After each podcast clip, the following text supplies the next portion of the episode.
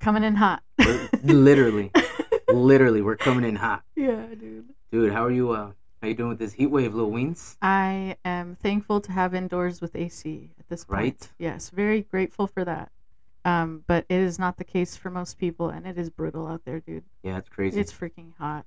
Triple digits, like in most cities around us. I feel. yeah, that's this Southern California heat wave, or just the West Coast heat wave. They said Mm-hmm. when they were saying it sometime like last week, like Wednesday. I was like, dang, like we're in for it. Yeah, dude. It's Sunday. Mhm. It's what the third day yeah. of it, or maybe really the second day of the like hottest Official, times that yeah. they said. Yeah. He. But yeah, it's it's crazy because I live closer to the beach than you do. Mm-hmm.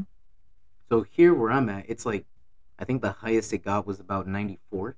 Mm. So then you, since not only you have to go up a grade, so you go up in elevation, and you're more inland a Mhm. little bit. Yeah. Yours is like what at least triple digits. Today, there's like a mountain. Yeah. Between us and the ocean. yeah. yeah. But like, how hot was it over there where you were at? Uh. Yeah. your One pad. twelve today. Damn, peaches and Or cream. 105. Sorry. Oh, 105. Sorry. Damn. Yeah, it was 112 in Fillmore, apparently. Oh, okay, okay. Yeah.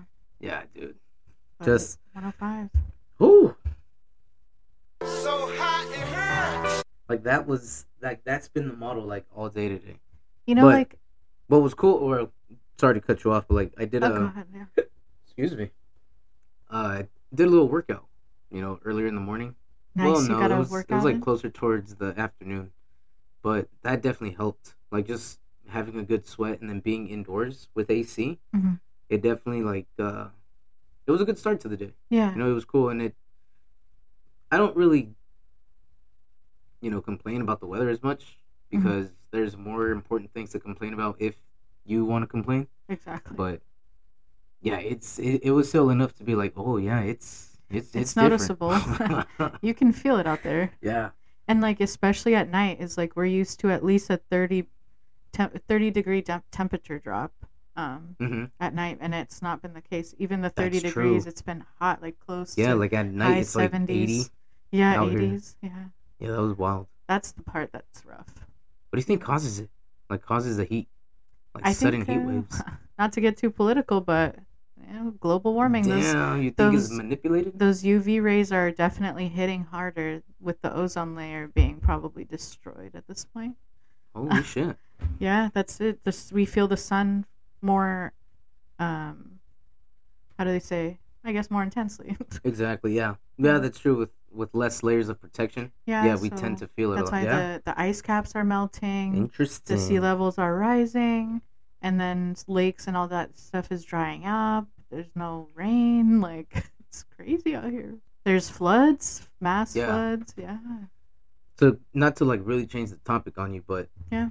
like when it's hot, and I know you know we've spoken about how much we like the gym, how we like to work out. Yeah. Um. When it's hot, do you kind of motivate yourself to like experience the heat a little bit more to like get that extra calories, or you're just like, nah, fuck that, I'm staying indoors. it's funny you mentioned that because literally i think the first day of the heat wave and yeah it was closer to the beach but hot it was still really hot um, at the gym outside where we take the HIIT classes usually outside so Yeah. halfway through the workout i'm thinking we're almost done and we're only halfway through and i've been, i was dripping sweat already because of the heat. but yeah at the same time it is kind of a detox because people like you know go to the sauna usually post workout to like kind of burn like burn off the extra sweat yeah. no but like you have to be hydrated though to to be out there But, Yeah, that's yeah. crazy. no but i definitely like i like to get the sweat in Nice. yeah That's good. it felt good Yeah, for me, um, like I've played sports my whole life. I've had an active lifestyle for most of my life, Mm. I could say. So, you know, for me, just being as competitive as I was as a kid, and then like just having the competitive edge like evolve over time, um, and you know, kind of mature in a way, like Mhm. you know, know when to be competitive, when not, shit like that. Mhm. But just being able to like dif- differentiate that like now at 30 like anytime i can you know burn some calories or like you know do anything i'm gonna take i'm gonna take advantage of it because i mean i'm a construction worker so it's like Mhm. there's a lot of downtime. Yeah so it's like i'll find like a sturdy like stud and i'll just do some pull-ups on it real quick something dumb do some push-ups while i'm waiting. Subtle but- flex. Exactly right? Yeah somewhat. But the place where I'm working at, um, we're just remodeling like one to two bedroom like living units, Mhm. and so our bathrooms are spread out throughout the community. So right now at the unit that I'm working at, it's not that far where the bathroom is at, but it's you know it's it's a decent walk. Mhm. So what I like to do, just because I like to remain active, I'll do like a light jog. Mhm. You know, so I jogged there mainly because I really had to use the restroom. so that's why I was just like, move, move, get out the way. yeah. But then on my way back, you know, I was just doing a light jog as well, just because you know, same thing. It was it was nice and warm, so I was just like, eh, why not? You know, get a little little uptick in the heartbeat. Uh-huh. And mind you, this is a retirement community, so it's you know a bunch of older people. And um, there was one guy, he was making his way out of his porch, and we lock eyes as I'm you know jogging towards him, and he's like, "Young man, if I was younger, I know I'd beat you." Uh-uh. And like What? in my head, I was like, "Sir, if you don't calm the fuck, I will make you race me right now." It's one thing to comment to a stranger, but it's another thing to insult them in some way. Uh, but I don't think it was an insult too, yeah. because you know, older people like they they know they're on a leash, they're like on a looser leash in a way, as far Uh, as like what they can get away with saying because oh they're just old, you know, blah blah blah, uh, you know. But oh, dude, he's lucky I'm like rehabilitated because my hot headed ass would be like, oh, sir, excuse me. Like, are you just like envious of the brown man right now? Is this a get out situation? Are you projecting? you- you trying to switch bodies with me, for? What's going on? But nah, it, it was just cool. Was- I'm just like, you know what, sir? Maybe, but I, I'm pretty sure you'd still lose. Aw. But then, like, you know, he was like, ah, whatever. You know, hope you have a good day. But that's Oh. always cool. Like, whenever like I feel like I can sneak in a little workout, especially if it's hotter, like Yeah. at work. Mhm. Since my job's already physical as it is, it's like, ah, let's add a little more to it. Nice. Yeah. That's why I felt like the double sweat situation, the heat and the workout, yeah, definitely elevates you. You feel like that rush at the end. Definitely motivates you more too, because at the end of the day, sweating is cooling off your body. Mm-hmm. Yeah. So you know, as long as you remain hydrated, you're definitely gonna be, you know, feeling that sweat a lot more. But it's cool. It's liberating, Yeah. you could say. Yeah. Liberating. But um, some of my like highlights for the week Yeah. was uh, it's kind of immature, but it's funny. You know, like boys talk. But so like I've been saying that my my workout routine is starting to get stabilized a lot more. Mhm. One because the supplements that I've really been waiting on to try have finally arrived, and you know I can Use them. ha- I can use them now and like incorporate them into the routine that I do want to carry. Yeah. So I'm excited about that. And what's cool about it was that uh, I've explained it before, but my mom and I carpool to work. Mhm. So Wednesdays, uh, she likes to go to some meetings and she just likes to experience it or whatever, just, you know, be a part of it. So I'm just like, all right, cool. There's actually a gym right nearby where you guys are going to be. So I'll go work out while you go do your thing. And I was like, all right, bet, cool. Mhm. So then we did that. And mind you, you know, at gyms, locker rooms, you know, people, you know, change, you Mhm. know, people of all ages. As you they do. Nothing crazy, you know. but this is in Santa Barbara. Not to put them on blast, but there is a wide demographic at that gym as far as ages go. Uh-huh. Because when I tell you, like, I feel like I witnessed a crime. But I mean, it wasn't a crime. But I was just like, "Hey, A hate yo, crime? no, it was like lewd, like nudity in public or whatever." it is. Oh. because, like I said, it's a locker room. Yeah. You go in there, you know, use the bathroom, wash your hands, change clothes, you know, maybe use a shower. So at some point, you know, you're gonna be butt ass naked. And so me, all I had to do was just use the restroom, wash my hands, jam, right? It's Mhm. at the end of the workout. I'm walking out and I just see like a ray of sunshine hit me from like the right side of my peripherals, but it wasn't sunshine. It was just, you know, a very pale old man. just butt naked, full. Right? So I was just like, oh, okay. I mean, The light was reflecting off his skin. yeah, I was just bouncing off like crazy. It was like vans off the wall, man.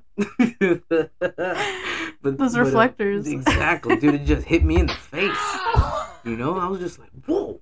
Like I said, it was through my peripheral. Yeah. You know, so I was able to like, you know, not break my stride of looking forward. I'm just like, oh, okay, acknowledge it, whatever, because It is what it is. it is what it is. You know, it's bound to happen. Mm-hmm.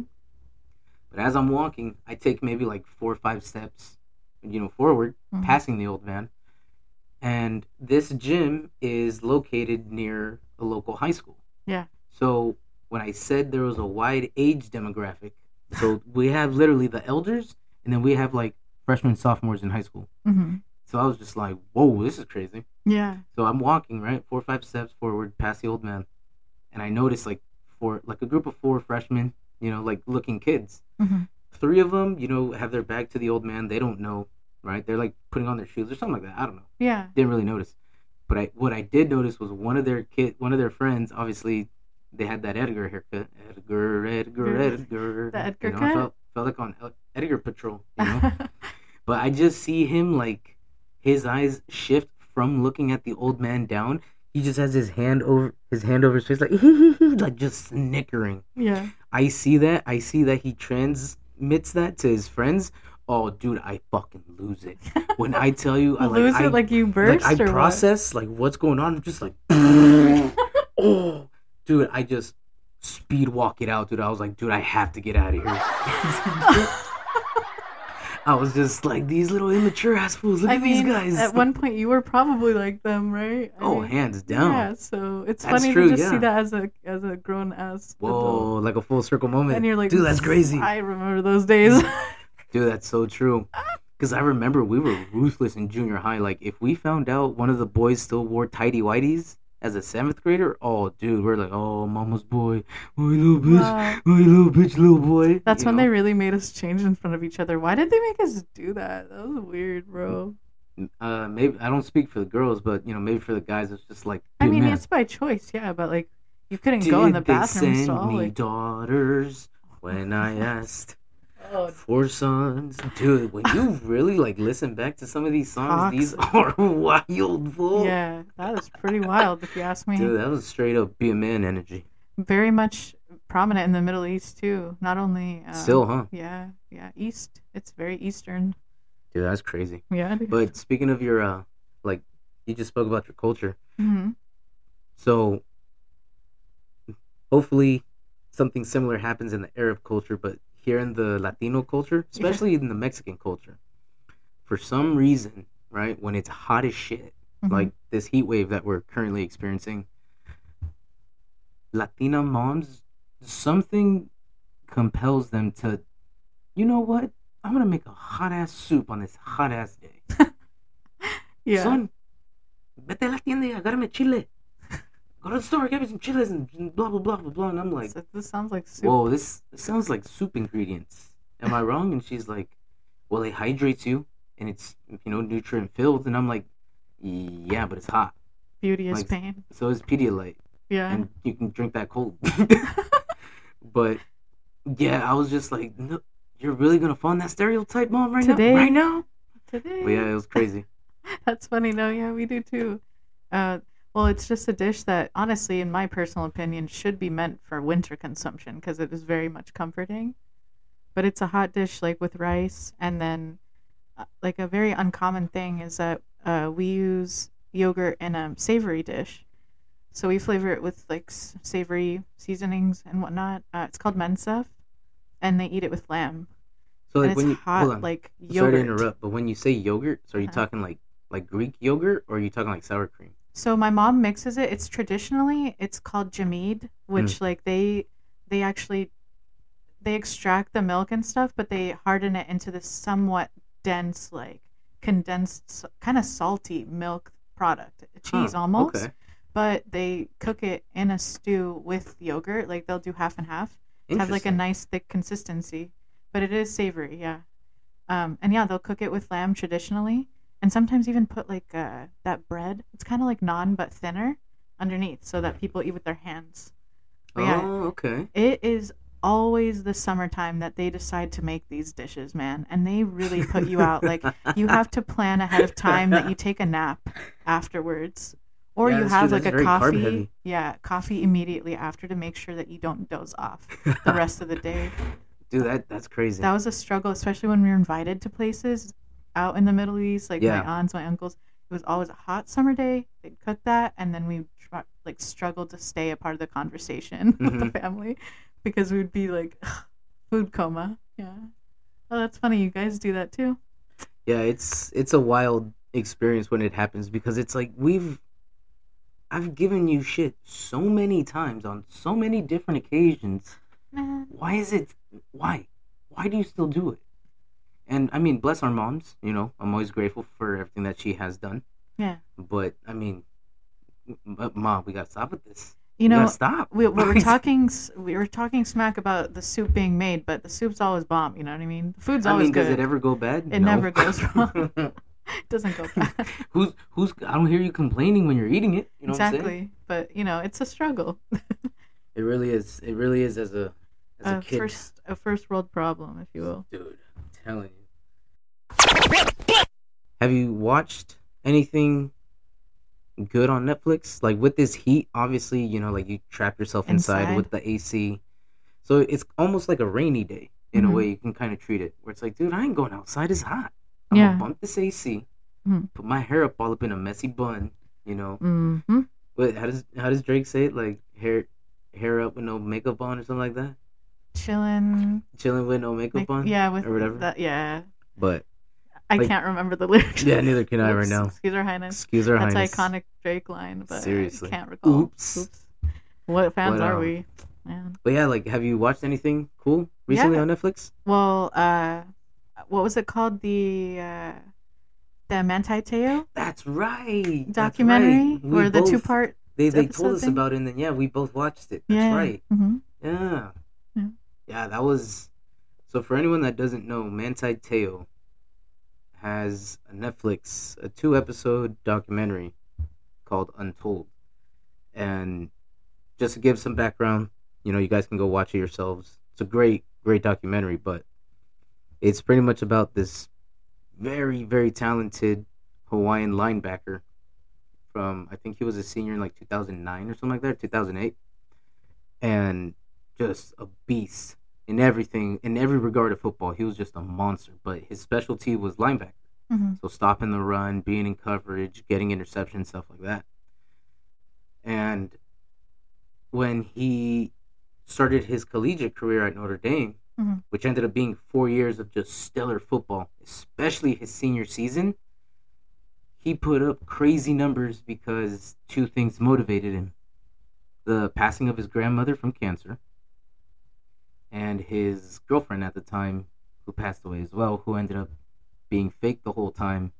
And he ended up pretty much being the first national case i would say of catfishing before catfishing was real. Yeah. or, Or, before it was a thing. it before was it was like as prominent as it is today. exposed as something to like hey you know what be careful. Hmm you know because like in 2012 we weren't really being warned by people hey you might be getting catfished Yeah. because Like, how do you know MT who you're MTV's talking to? Catfish Is the didn't come out until like 2012 or 2013 like later 2012 yeah. and so Manti was really like this first open case where like we could follow it every day and be like, dude, what? hmm How how are you so naive, man? Like Mhm. you can't be Stupid. like Yeah. for huh? You know? Yeah. But then the documentary pretty much just dives into it and they have the interview pretty much half of it is a good person of the of the person that um that catfish manti hmm you know and so what nine years now later from the the year when it happened it's just a cool story of just how manti you know, rebounded from that. He opens up about, you know, the struggles and the biggest takeaway was really was just like if you truly want something, hmm go for it. Yeah. Regardless of what kind of obstacles are said to you or put in front of you, pursue through it. Yeah. If you truly want it, get it. And it's crazy because, you know, really because what he's only 2 years older than us. Yeah. You know, that he, one he year. was a senior when we were sophomores. hmm So, at least for me, I was able, I was keeping up with it in real time back then because, well, I'm a big, well, I'm not a big college football fan, but when there's a prominent, you know, matchup going on, I'll definitely tune in. Mhm. But when Notre Dame was doing that, we were like, oh shit, like I'm a USC fan, so it's it's fucking Notre Dame all the time.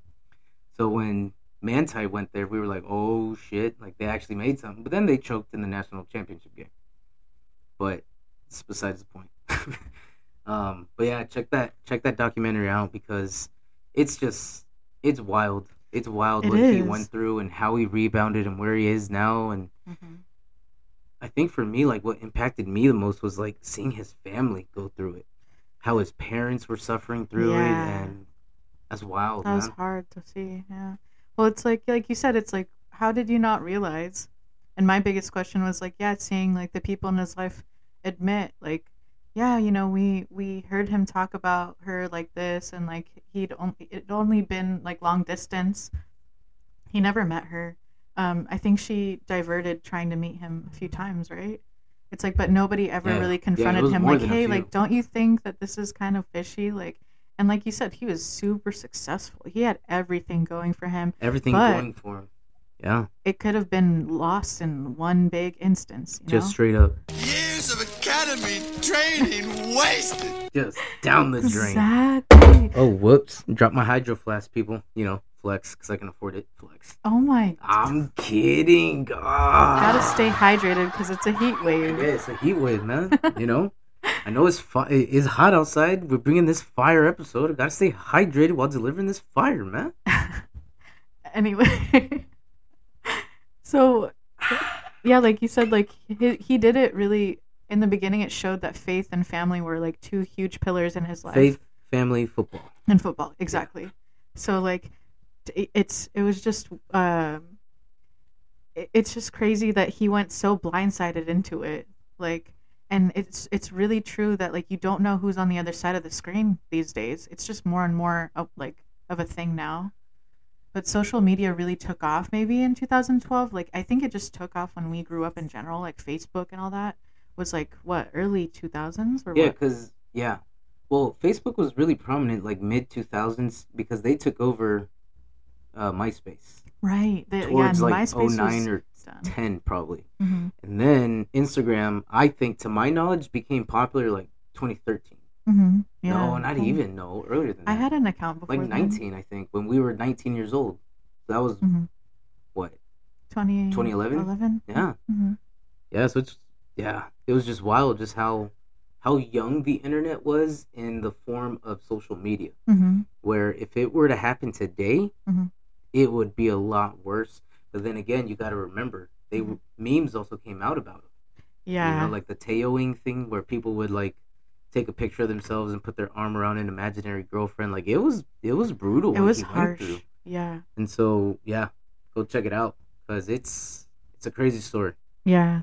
That was definitely an interesting one to see. especially just like like just the whole just that person in general that got him hmm it's just it's wild dude I know. It, it's like somebody else was also projecting their like whatever they were going through onto someone else, and then so many people paid for it.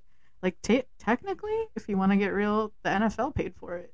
I mean, or not the NFL, the college league, I guess. no not even that his family paid for it financially Oh, everyone Because paid for that. his draft stock Mhm. dropped drastically when that whole scenario was going on because hmm in the first round if you're selected in the first round you get a specific amount of money hmm you're at least guaranteed guaranteed at least close to a 1000000 to Mhm. one million dollars is guaranteed money hmm as a rookie in the first year con- in the if you're drafted in the first round.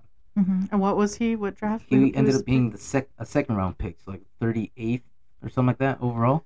So he ended up being the sixth overall pick Oof. of the second round, Mm. and the money is drastically different if you get drafted in the second. It's I wouldn't say it's almost half, It's like a tier it's, it's like it's like from- you know 75 percent of what a first round maker first rounder would make. Seventy five percent less. yeah, it's that crazy that is insane. because it's all based on that's so your value, on your, on disproportionate. your projected value. That That's is what it so is. disproportionate. Yeah, so like not to get too crazy, but like that's why like my Eagles, Uh-huh. you know, fly Eagles fly, we're poised Uh-huh. on paper to have a great season Yeah. because we were able to, or not we, the general He general said we. I'm sorry, I get, He's I part of the team, I get excited. I get excited, all right? make a spot. Make a You know what I'm spot. saying? guys. It's like it's only game. It's only game. Why Yeah. you have to be mad? Sorry, we. What, I told what are you, you don't guys doing? don't come after my teams or else Gonna cry? you know you're gonna cry. You're gonna cry. You know. Oh, knee slapper. But, um, that was a knee slapper. No, so the reason why um, the Eagles have been able to construct such a really good team on paper is because the quarterback, the Mhm. most important guy on the team, is still on a rookie contract Mhm. who was drafted in the second round. Oh. So that means, cool, we have taken care of the most important position at such a cheap price Oh, for such great value of a player. Let's spend the rest of the money that could have been his and let's spend it on weapons for him to use because he's so great. yeah. So it's flexibility, but then the big question Business-wise. comes business wise, Yeah. yes. So then the question comes, all right, once that rookie deal expires, how much money are we going to be able to give our guy? Yeah. Because that's our guy. That's the quarterback. You, gotta still have take to care pay him back when yeah, when it's due. Exactly, and so yeah, it's uh, it's money is a risky crazy thing in the. NFL, and so for Manti, I mean, it sucks because that person that did him dirty, that catfished him that whole time, could have cost him generational wealth. A lot. I mean, and he deserved it. amount of it. From what I could tell, his character was well deserved. He can he's the eldest sibling, Yeah. you know, the first of seven, I think they said, or first of six. Um, but then again, too, do you think like him being the eldest, not having like an older sibling like to look up to, you think that kind of played into like the naiveness of him, like you know, falling into the catfish thing?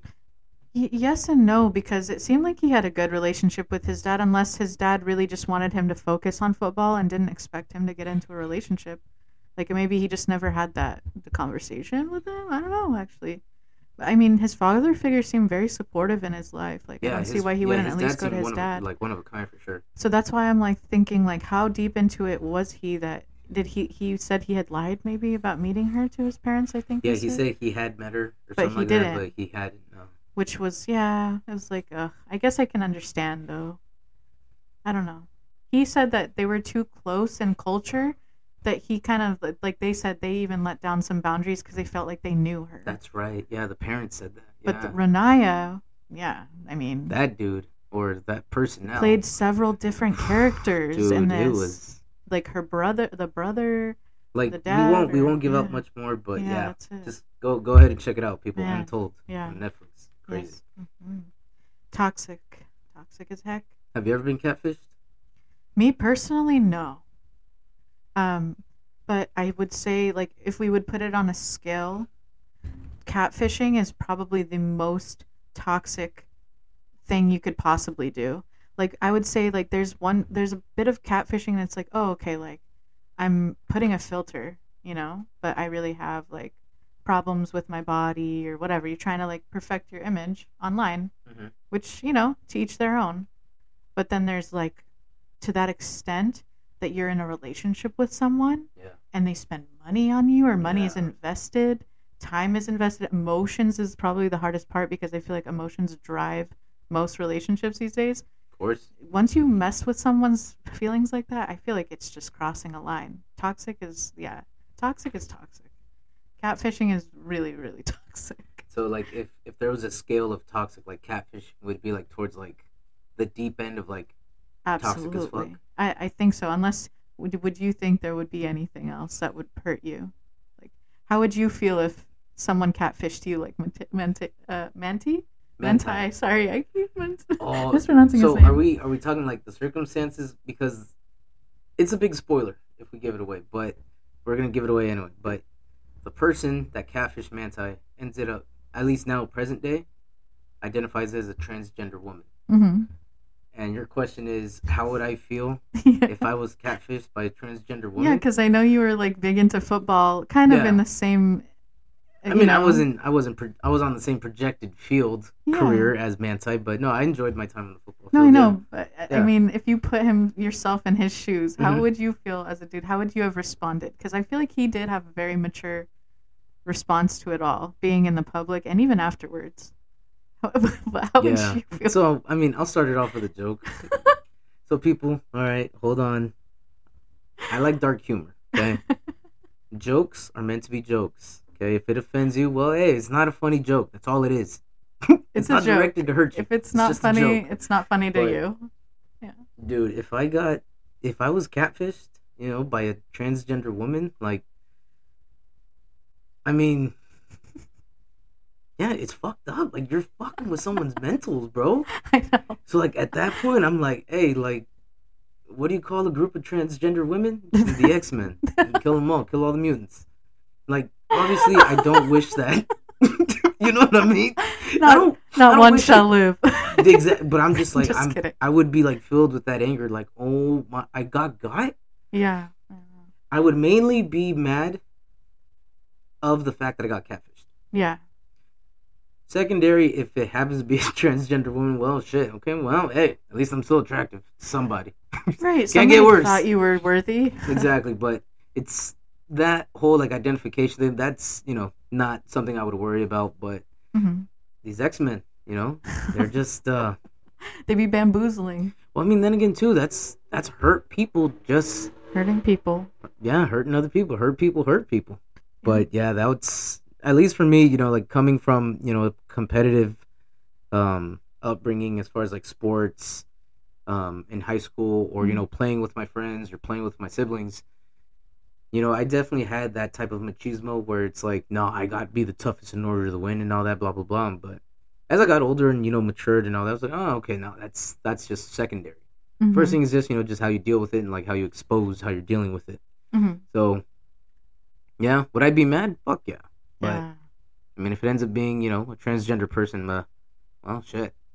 They had something going on, some identity issues something. that they were dealing with, and crazy yeah, the internet just gave them an open field, I guess, for people like even not transgender. I guess anybody, yeah male or female, female or any identifying peoples. exactly Yeah. But at this point, I think it's time to. Uh, I think it's appropriate to introduce our listeners to uh, today's episode theme of uh, "Welcome to TA Toxic Anonymous." My name is today- Lean, and I am toxic. Hello, my name is Irvin, and I'm a toxic as fool. Hello, Irvin. You know what I'm saying? Hi, But- Irvin. but what me and Lil Wayne's are gonna dive into today is uh, just toxicity in general. You know, toxicity in friendships, Mhm. family, um, the way we see it, how we were able to identify it through our lenses, yeah. and you know how we rebound from it, how we still sometimes fall in the pitfalls of being toxic, and and just sit back, relax, and uh, enjoy this toxic ass behavior. Oh. Oh, yo, I am really toxic, but not anymore. yeah. Woo! I am still healing, but still kind of toxic. Dude, seriously. I am trying to heal, I guess. It's like how no one will ever be perfect. No one will ever be completely healed, I feel like. Yeah. Because you can learn something new every day about how you deal with, how you like go about dealing with something you think you're a pro at, Yeah. and then it just switches up on you. hmm But I mean, it just goes it goes to say like trying to heal and like staying maybe in the environment where that made you toxic isn't healthy or with a person or in a friend group or whatever it may be. If you're trying to heal and you're still around those things, it can definitely be a challenging situation. Yes, those are things that are choices or circumstances, right? mm-hmm. But I feel like it's an obstacle to still wake up and choose, say, hey, like, I want to be different, you know? Try me, bitch. exactly. I couldn't have said it better. You know what I'm saying? you, you know, they be trying me though. Every day, I feel like, especially for people like us, healing or in that process of like, you know, I do want to face some things that I realize are issues, right? Yeah. Yeah. Um, I forgot what I was saying. Excuse her highness. no, you need to help me out now. Um, no, what I was gonna dive into was uh, because we already spoke about how toxic we believe catfishing is. yeah. I was gonna ask you, so as a pair of thirty-year-olds, you know, Mhm. we've seen and experienced and exposed and acted on certain toxic behaviors. hmm Where would you say you experienced or saw the most toxic behavior in your home versus in your like friends or like social group Yeah. settings? Um, well, since we already prefaced, this is like pretty sensitive information, right? So without saying too much, Yeah, exactly. being you a know, little ambiguous and um, respectful to the to the know people the involved. facts and to the people that we're referring to. Yes. Your Uh, yeah. Just quick um, side note. little NDA. Yeah, NDA. Don't go out there trying to sue me. You know, I said sorry. Okay. we don't have the millions yet, right? But we're gonna have them just soon. kidding. No, we're not. We're not gonna get too deep like that into it. But I, I would say it definitely started off at home with me, just for like the environment I felt like I was in. Um, it's different. Like growing up, as we mentioned in our previous episode, like as an immigrant in outside in the U.S. um, kind of like closer to community more than family than anything. But there's like things that you experience in the home that you can't really really relate to other people and like talk about. So it was just like kind of living in some kind of darkness and like I don't know. oh shit, the tears. Hello, darkness, my old friend. It's something like that, right? exactly. Um, but yeah, I feel like uh, being in those times where you kind of have to accept what things were without addressing them, if that makes any sense. Like, Like things kind were of like sweeping it under the rug after exactly it happens. not addressing things, uh, kind of being passive, kind of being like acting like everything was okay, and usually sometimes it wasn't. You know, just just to be frank. And so that I definitely think seeped into my current even life, which are probably the biggest demons I have yet to face. Is like I'm really bad at like communicating still, or like I guess keeping up with communication, like Yeah. keeping in touch with people, yada yada. And then also like yeah, I'm pretty passive in the sense that like sometimes I don't really care if my needs are met or not. Like I kind of just like I I give and then I don't expect to get, and like sometimes people think that that's like a little bit passive. Does Yeah. does that make sense? hmm It does. Yeah. hmm So yeah, those are like two things. But then yeah, at, at home, I definitely feel like there were things that could have been addressed and they never were. I guess relationship wise, didn't have like a, I guess an ideal role model situation of like a parent dynamic should go. Which like is how how a relationship should be and all that. exactly, and you know, I think a lot of people our age, our generation, definitely felt like we we had that theme of divorce or single parenthood too. So that was like prominent in our you know upbringing. Yeah. A chest dog. Excuse the dog. yeah yeah i would say for me it was uh it was probably at the home as well because i mean to be completely frank i come from a dysfunctional family as i believe everyone does to some extent everyone has dysfunctions in the family Yeah. and would so to, so toxic behaviors right i feel like that's kind of like an umbrella hmm and you know there's a lot of different behaviors that can i guess in, can be interpreted to be mm-hmm. toxic i ask you do you think being petty is a toxic behavior Oh yeah, I that's mean, what that's what my family were. We were very petty against each other, like growing that's up. kind of passive aggressiveness. we were we are a passive aggressive bunch. Yeah. Yeah, I feel like yeah, that that does kind of lie under toxic, just because it's like you're not really addressing it. You're addressing it, but in a way that's still like saying that you don't think that you're wrong, but you want to project it onto someone else. like for example, like this isn't like an actual example that happened in my family, but this is like kind of like some circumstances, Uh-huh. you know, of how we would expose or ex, you know just showcase some petty behavior. hmm So let's say you know we're playing a round of loteria, right? And if you play loteria right, you play with some money. You know, you put- a dollar, five can put dollars. some money you know, down. Put some money down. so you know, gambling. You know, it always gets antsy, and with the family, you know, there's gonna be emotions. Might may or may be some alcohol there, Mhm. some other vices. Yeah. But um, yeah, you know, let's just say for example, like once you guys finish playing, you know, one person like ends up owing you like five dollars, right? Mhm. Like, oh damn, I don't got it right now, this and that. Mind you, this is before Zelle, this is before Venmo, this is before anything where you your can word. just like Yeah. yeah, exactly. Word is bond back then in the Mhm. nineties. We're like, all right, whatever. So maybe like two, three hours later, we all go to Blockbuster, Mhm. and this person pulls out a twenty dollar bill to rent their video game or their movie, whatever it is. Mhm. And I'm like, uh, excuse me, you owe me five dollars. Your total's twelve dollars. So give me five dollars back. yeah. No, no, no, it's fine. You'll get it later. Mhm. Uh, oh, okay, bet. So I'll just always bring it up Uh-huh. when they're eating. But oh yeah, that that's about like five dollars worth of a cereal bowl right there that you served. Like I'll just say stupid things like that, and I'll just keep bringing it up, bringing it up, bringing it up until Mm-hmm. you pay me back.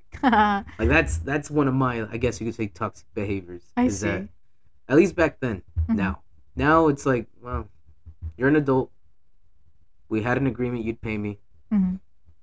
Unless it gets outlandish as far as the time frame that you haven't paid me, I won't say shit. Mhm. I'm not gonna hound you. Yeah.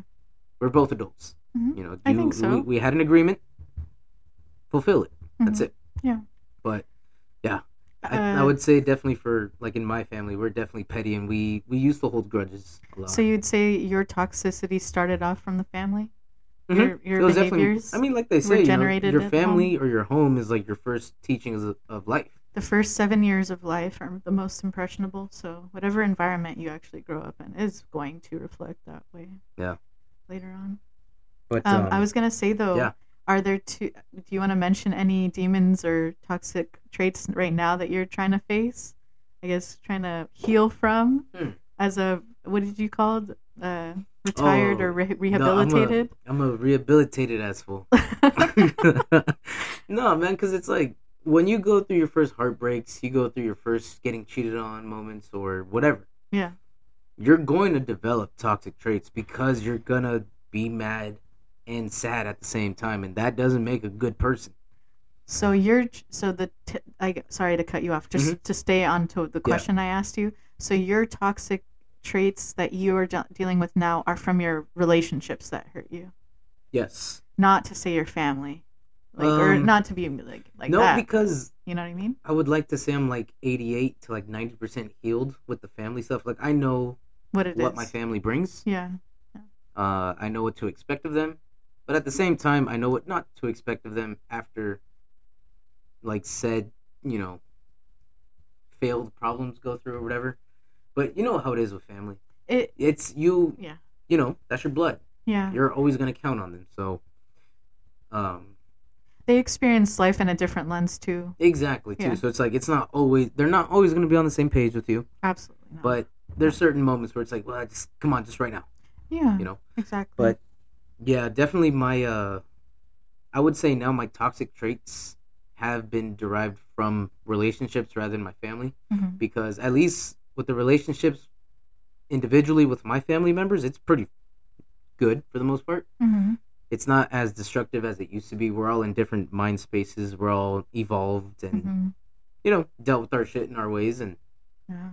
Whether it be constructive or not, we've all gotten past it Yeah. and we're all in a good space. hmm But yeah, my toxic traits are definitely from like relationships, just because no one taught me that Yeah. except life. You know, there's not a manual or an experience someone can tell you that's gonna be like, yeah, that's exactly how it went for me. Nah, it ain't always gonna be like that. Mhm.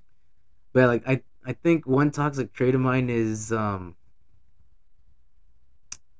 let's see, I play around like I'm jealous, but I'm really not. but people, I guess I play it off really well that I'm jealous, but it's like I'm really not Yeah. because for example if i end up dating someone right now at 30 years old Mhm. i'm going in with the expectation like if you wanted to mess around just say it up front hmm maybe i'll be down maybe i won't Mhm. but if you want a relationship all right cool i know what mind frame to be in let me check it let me see if it's if i would like to have that with you Right. you know so now at 30 it's like i will date with purpose back then in the city boy days oh i was just dating just for the action Yeah. you know like fresh off heartbreaks Mm. that's when toxic behaviors are like at the peak You still you, you say sometimes you fight those urges still. well i wouldn't say they're urges now Mhm. um Or temptations. I've, exactly because i've it is a choice. You I've- could if you, know, wanted to. exactly i've acted on them Mhm. in my younger days now it's like ah i know what to expect it's cool Right. I know, I know what comes of it hmm But yeah, toxic behaviors. I guess you could say I care too much. No, I'm just kidding. You um, nah, but to be honest, like I'm not saying that I'm perfect, but I just just right now, I can't really think of a toxic trait because I joke a lot. yeah. Every, I I try to. I guess maybe that is a toxic trait. I try to play things off as a joke. So like if you come at Whoa. like if I were to see, uh, say for example, like my significant other, she comes home, and I see they're all mad, whatever. Oh, I'll go and push her buttons. I don't give a fuck. It- Oh, I'm gonna push them. oh. Like so, it's like, oh, come on, dude, really? You know, Mhm. like stuff like that. You're gonna make a joke out of it when usually that's not always received as the most appropriate thing. To do. Exactly. It's like I just had a bad day, but I'm like, oh, tell me about that bitch. Be like, Yeah. Oh, really? It was bad. How oh yeah, bad was oh, it? oh yeah, it? yeah. My tone, you know, Yeah. my, my tone of oh. voice, my delivery isn't always the best. I'd be like, oh yeah, you had a bad day. Oh yeah, That's too bad. What were you Oh, doing? Tell me Crying- about it. Oh, Crying about you your know, nails? Gonna cry? You know, You gonna cry? No, no, that's that's actually a really wow. You just had like I my mind exploded as you said that because it's true. I feel like there is a point where maybe you make jokes to kind of uh, cope in a way with like I don't know. You know what I'm talking about? It's kind of like I don't want to finish your thought No, for I, you. I kind of see what you're saying, and I yeah. I think I'll connect it right now. Is that my whole like half glass full type of mentality? I'd rather I'd rather deal with the pain humorously than sulkingly. Or like complaining. Exactly. It's like whining. ah shit. Well, hey, I ate shit. It happens. You know, Yeah. stuff like that. Um, I guess you know I choose to look at it in a funny way, in a funny lesson. hmm I'd rather not be sad because I've I used to be a very emotional person. You know, I when was I was very emotional when I was, im- what? How does my mom say? it? Emotionally immature. Yeah. Um, you know, I was very, I very favored my impulsive urges. If cutting someone off on the freeway felt like the right thing to do, boom, you already did did it. it. hmm You know, stuff like that. Stupid, stupid little egotistical things of a young, Impulsive. of a young fatherless man. You know what I mean? It's literally what it is. You know. Yeah. Reckless. And so exactly, reckless as full. so then that's why, like I say, like I'm, re- I I joke around saying that I'm rehabilitated because I've gone through certain things in my life where it's like, okay, we can we can flip the, we can flip the the thought process a little bit. You know, Mhm. it's okay. We've we've had enough ex- examples happen in our life to you know flip it a little bit. So Mhm. yeah, yeah, man. It's a it's a fun journey though because I re- like I notice toxic behavior now and it just makes me laugh, dude. Because it's like, damn, I've been there, fool. he hurt you. Dude, like remember, I look at those hurt people and I see myself in them and I'm like, man, who hurt you? like those TikToks where it's like, um, you know, my girlfriend was late to work this morning because I didn't wake her up. That's my fault, and I should have taken in, in account to set her alarms before mine. or like another one where it was just like, like, what? Like, yeah, you know, she got a 95 out of 100. That's my fault because I didn't help her study to know those five questions that weren't on the test. like, damn. But it's like, it's not just women hmm. being toxic. You know, men do their fair share as well. And oh yeah. I mean, I'm ratting out the boys. no, and We're I'm just speaking on known behaviors. yeah, And, well aware. but hey, who do you think, whose savagery do you think hits different? Whose Mhm. toxicity hits different? Mhm. The males or the females? Who hit? Who's who goes about it more savagely? Would you say? Um, nothing will be being a female. Honestly, female on female savagery, it's like terrible. Like the toxic behavior amongst women is very much a thing. Hey, yo, what the fuck? Yeah. Not to go off on a tangent, but Mm. I firmly believe that is why the WNBA isn't as as successful as it could be. Mhm. What? Because women don't support each other. They don't go to it. yeah. Like you, you see the arenas they play in. They can at least house fifteen thousand people Mhm. minimum. An arena, Mhm. minimum at least fifteen thousand. I don't know the demand on watching And sports. When you when you women, watch the stands like at a WNBA game, it's like maybe two thousand people, hmm and it's like, dude, where's the support? I know. like if if women are like not to go on a tangent but Mm. if women were so adamant on like equal equality and all that go support your women in action then Mhm. go sell out the arena i'll go with you i love basketball yeah. regardless if it's w or not Yeah. i love basketball is basketball Mhm. but it's like Okay, ally. you know what i'm saying you know just a little bit you know yeah. Claps for Irvin.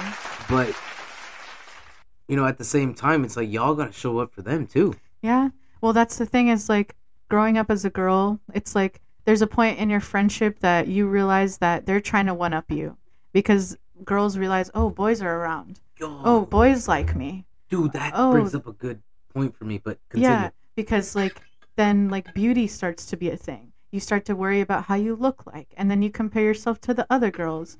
And then like for me, you know, I didn't get exposed to makeup or like bras or shaving or stuff like that. You know, like regular things here like that are normal, but in our culture they're not. You know, it's just what it is. Yeah. Um, but yeah, like st- small things like that were always so different for me growing up as a girl, and like I always felt like there was a need to conform, and I hated that. So I immediately, from a young age, I stick to a few friends, and kind of just steered away from trying to be be like the the one that's part like a sheep, if you will. Yeah, I Goat never. shit right there, shepherd shit right Yeah. there. SS, the good kind. Yeah. I mean, no, and not, again, not to toot my horn. I still have not my. to clap my own cheeks nothing. You know what I'm saying? hey yo. Just I did really, I did really, but we I mean, smoke, we laugh, and learn things. People is what we do. yeah. oh, excuse your highness. but Uh-huh. um, but yeah, no, like so, yeah. so yeah, Continue. I I chose to select my few friends that I knew were loyal and trustworthy and good friends to me that reciprocated, you know, that were genuine, that did not care about any of that. And because as soon as the group gets bigger, there's three or there's four. Oh my goodness, like they're talking about each other. They're talking about this and that. they change. It's like it's like I felt like they changed right in front of me. All my friends changed when I got older.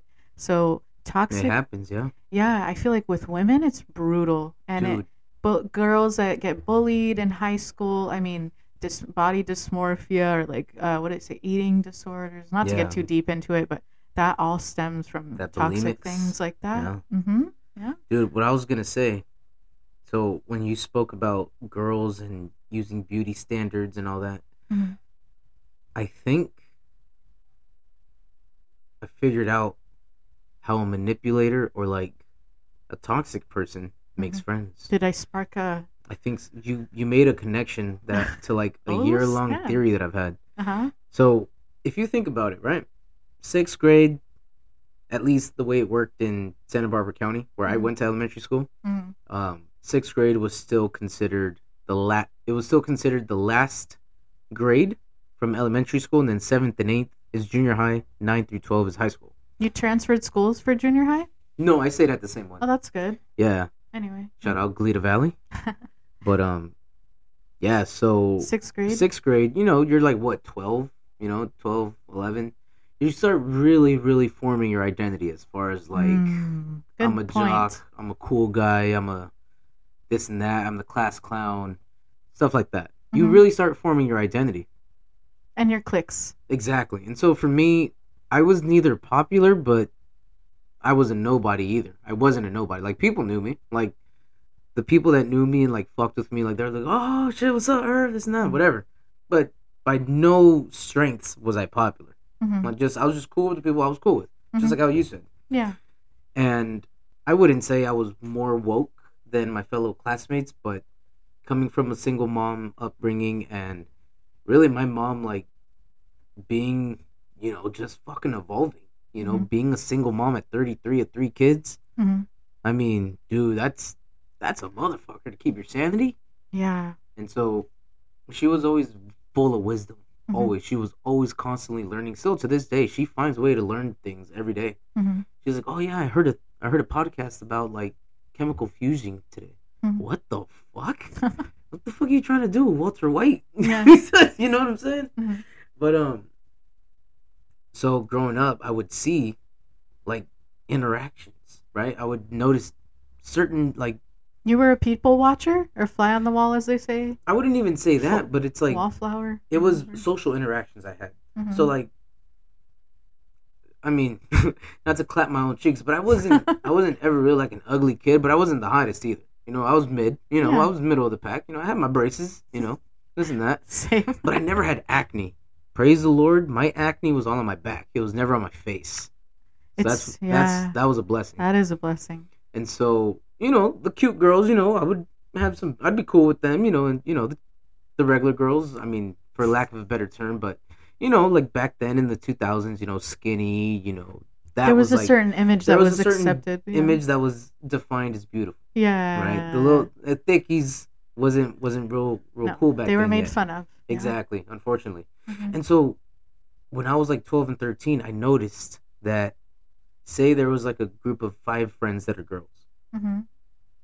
maybe like two of them you know are hot, like consider the hot girls, and then the other three are like mid.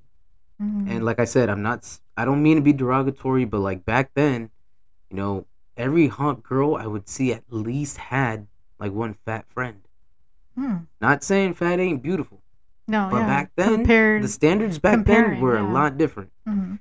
And so I would see that trend consistently like through junior high and through high school. So I'm like, dude, these girls like known like to be like having the attention on them, they they were never always nice.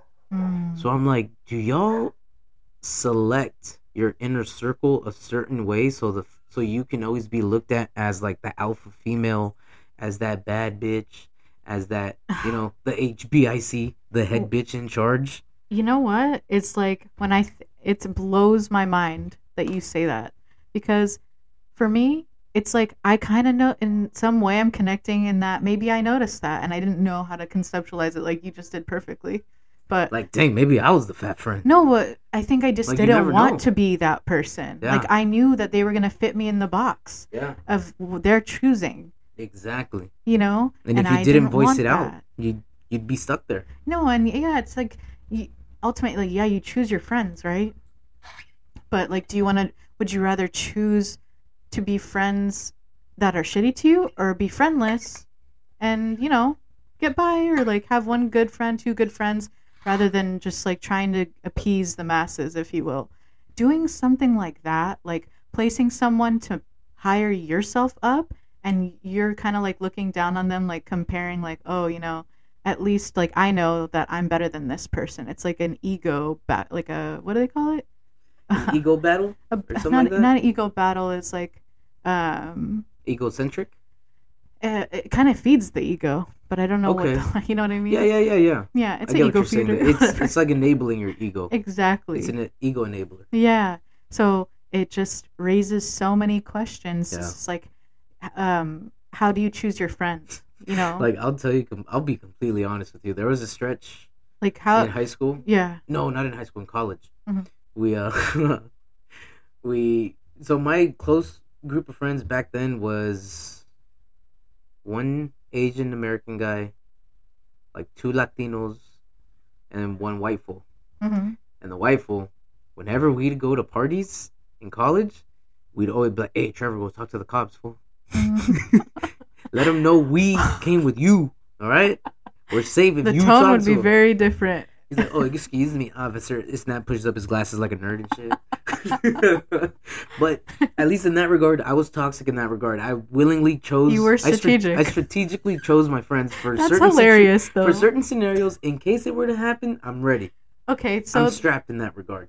But yeah, that's what uh let me just rebound this question because I feel Yeah. like you can get into it now. What do you think, from your perspective, female or male toxic behavior, or if you want to go into the male side, because I well, I was just gonna say just to like finish up that point. yeah, Um, I feel like regardless, male or female, if you choose your friends so that you can feel higher on a pedestal, hmm god damn, your self esteem is way lower than that goddamn pedestal, man. It's six feet below that pedestal. praise the Lord. Yes, I'm just like, how insecurity 101. how sad are you, fam? Like, like, But- dude, it's just I don't mean to laugh, but it's mind blowing. I because I I guess it's mind blowing to me because I've been blessed to have a mom that showed me emotional and mental strength at a very young age mhm. to show me to be resilient Mhm. to be like your mind is a precious thing you cannot Mhm. let anyone fuck with your securities Mhm. and your peace of mind Mm. Oh my goodness, that actually is um, a quote that stuck out to me on uh, Instagram that I saw the other day. Uh, but dude instagram always drops some good gems it, and it always feels good when you when you pass by a good one yeah, and you're like oh my god i will love it it, it was it really hit deep. You know? Uh, it was the wealthiest thing to have right now is peace of mind. the wealthiest thing to have now is yep Peace of That mind. very true. That is very true. Yeah. Um, and I only say that also because I feel like even to go a little bit deeper into this, like I'm not trying to generalize at the end of the day, like beauty isn't everything, nor is non beauty or whatever you call it, the Yeah. opposite of, the lack of. But um I feel like it definitely I feel like affects your personality if that's what you focus on and and when you could be focusing on how to strengthen your inner inner self Yeah. right I feel like a lot of women maybe unfortunately got lost into that whole world of beauty and like trying to be the best and whatnot. Um, but at the same time, I feel like you lose, you do choose to lose that other side of yourself. At, at one point, you just let go of it and it d- isn't a priority anymore. Mhm. And then it's just like they have to compensate for that by having maybe, yeah, the fat, ugly friend that maybe is smart, might help them with their homework, might give them a hand when they need it. But guess what? That's all they are to them. And that's like staying in that situation again. Like I said, maybe I saw that and I chose not to be a part of it. That's like something personally I feel like is very un uh, unattractive about being friends with women. It's that point right there. Do you think it's also because, as a man, you know, as a boy, you know, male, um, we've always been told, you know, you always keep your brother safe. You always have your brother's keeper. You know, you are your brother's keeper and all that. So we're taught about camaraderie in in a variety of ways. And like for me personally, the best way that I learned about it was the first time I ever played organized football was my freshman year of high school Mm-hmm. and I was like the third string running back. So, you know, I'd get some playing time, but, you know, my specialty was like the kickoff returns. Mm-hmm. And so in practice, you know, a football team, you got fat dudes, you got skinny fat guys, you got guys that are fucking athletes. Then you just got some scrawny ass dudes, right? Mhm. So you got friends of all shapes and sizes. So obviously, me being a jokester, I talk shit about everybody. I don't care. I don't No care one's you got. safe. Like, haha, you got pancake for titties, you know this and that. You know, Pancake you got, you got them orangutan titties, you know, just hanging down all crazy. You know, What the Just heck, dude? stupid shit, Pancake? right? Yeah, pl- I I was I was the shit talker exactly. I'm like, hey man, every time you run, it sounds like somebody clapping, man. not Control the that. good way. All right, control that shit. My mini don't jiggle jiggle. when it, it it folds exactly.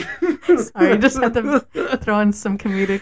but um, so when it came down to it, like when you really think about football, Mhm. who's who's blocking you? Five big ass dudes. It don't matter if they're heavy set. You need them to block for you, yeah. so you know their value. Mhm. And at least for me, I don't speak about anyone else that was on that team or Mhm. the two teams that I was on, but in high school. But at least for me, I valued you as a person after that. Mm, having If- your back on the if field. physically have my back, even if it's a game of football or a fight, if Mhm. you're down to have physically have my back and help us, move, uh, you know, Ahead, yeah. succeed our goal Mhm. by helping me advance us in this moment, hey, dude, I'm cool with you outside this football field. I couldn't see how not. Yeah, Right? That's a good point. And so I, I think like for guys, it's easier for us to support us or support each other because we're taught at a very young age through sports or through movies or Mhm. through our own older brothers or older cousins if we don't have brothers, is you always have your brother's back, regardless if it's blood or on the gridiron or on the basketball court. Bros and- before hoes. Exactly. And so it's it's kind of crazy because like for a moment I would choose my friends selectively hmm but I still to this day I select them selectively because, like you said, inner peace is very very, it's a precious wealth to have, Yeah, and so peace of mind. exactly peace of mind. I'm always gonna have it Mhm. because I'm always gonna strive and do what I need to have peace of mind. Mhm. And fuck, where was I going with this? Uh, no, just your male experiences. You said that you connected with other dudes on the field. Oh yeah, exactly. Right? So then other football. dudes, so other freshman. guys. Hey yo, what the fuck? Like but um, nah, but uh. Yeah. Just kidding. Calm down. Yeah. But no, yeah, freshman year of football, that definitely showed me, hey, you know what? Don't judge people by their size because you never know how you're gonna benefit from it. Yeah, their impact will have. Exactly. And so Mhm. from then on, you know, that's when like you know football was really like the best like experience for me to like show that camaraderie exists. with males. to never doubt men. your brothers. Your Yeah. brothers will always be there for you, regardless if you talk to them two out of the twelve months or ten out of the twelve months. Dang. you know, brothers are brothers and they'll show up. And so they know who they are. Um, my brothers are dope. You know, I love my blood brothers and the ones non related. And it sucks seeing that, you know, some women, they do believe in that and some really don't. They just talk mad shit on each other. at the end of the day, I feel like it does come down to it. It's like friend groups will break down because of that. Yeah. Talking back or behind each other's back or not confronting issues that maybe had been a problem and nobody ever said anything about it, you know, things like that. It just makes me wonder. It's just like women, who do women have? they don't have each other. It's like the, they left the sisters for the misters, if you know what I mean. Yeah, dude, seriously, right? Yeah. Fuck. Race to the finish line. Race to that dick. Get all dickmatized. You are fucking No, wild, man, bro. Dude, So, all they do is chase the meat, yeah, I mean, march to the beat of it that sounds meat. very socially constructed, if you ask me. I feel like it's rigged, fam. What it does- sounds what is- rigged. This whole male female thing, because you guys get to actually take that experience and say, "Oh, I don't want to judge anyone because I know at the end of the day, if they have my back, they're my brother." Dogs stick together, man. We're a pack. Who let the dogs out? Or, or, or, or. No, but then yeah, and it's just like what the heck? So you guys get to have your bros, your wolf pack, if you will. Yeah. Your, the, Uh, so stop, please. One of uh, us. One of us. Oh! No, the Wolf of Wall Street Oh yeah, well that that also is one of us. That one, that chant that Yeah. they do. Um, no, but yeah, it's like I don't know how to feel about this. Like, what do you think? How do women? How would you, as a male, seeing it from the outside, maybe don't even judge the gender? How would you give a suggestion to these behaviors? Because I commend men. No- At no least they have each other. no one else knows how to be a woman but another woman. Of course. So, like you said, as an outsider looking in, Mhm. I would say start from there. Mhm. No one else knows how a period hurts. Mhm. You can put a muscle stimulator on me and simulate the pains that you go through, but it's still not the same. Yeah. You know, Well, I mean, as like far as friendships and stuff go, though, like as far as what like Oh, like- friendships with wo- women, like women and Ah. women being friends to each other. Yeah, so I've seen a good amount of successful or like healthy, hmm uh, you know, girl on girl um friendships. that was an awkward moment to pause. he totally paused when he said that. Oops. that was funny, dude. But uh, Sorry, go ahead. Girl friendships, but yeah. yeah. I've seen like growing up, like a lot of my friends that are girls that Mhm. you know that are my homegirls. Yeah. I've if I didn't meet them in fourth grade, I met them in like seventh grade. hmm you know, and so, you know, we damn near grew up with each other, so we've seen everything, hmm and so I've seen all the all the friendships they've had, all the relationships they've had, and the girls that they're still friends with to this day Mhm. are still the same ones that I knew of, of who they were friends with From back, back then, then. when I met Oh. them, and so The rider dies. exactly. But at the same time, I've seen numerous female or girl on girl friendships, you know, just fizzle and fade, Yeah. whether it be over a guy hmm over Always. I don't know what what else what what other things break up a like a girl on girl No, friendship yeah, like uh, just guys and gossip. yeah gossip dude Guys and gossip. gossip girl Yeah. Just But- gossip and word of mouth and manipulating. it's just wild how no no because you want to be the favorite the back, friend, yeah. right? You want to be the favorite friend. So it's like you have tea. Okay, whoever shares the tea is showing their most loyalty to the other two, Ah, and then the one book. that's not there is the one getting roasted. It's like Dude, that's it's straight how. up like Mean Girls. so The no, ones that like, wouldn't hang out with Regina George. Boo, you whore. not to get too deep into it, but like I was the friend that I was kind enough to introduce my friends to other friends. I'd be like, you guys, like we would all have fun together, and I'd get left out.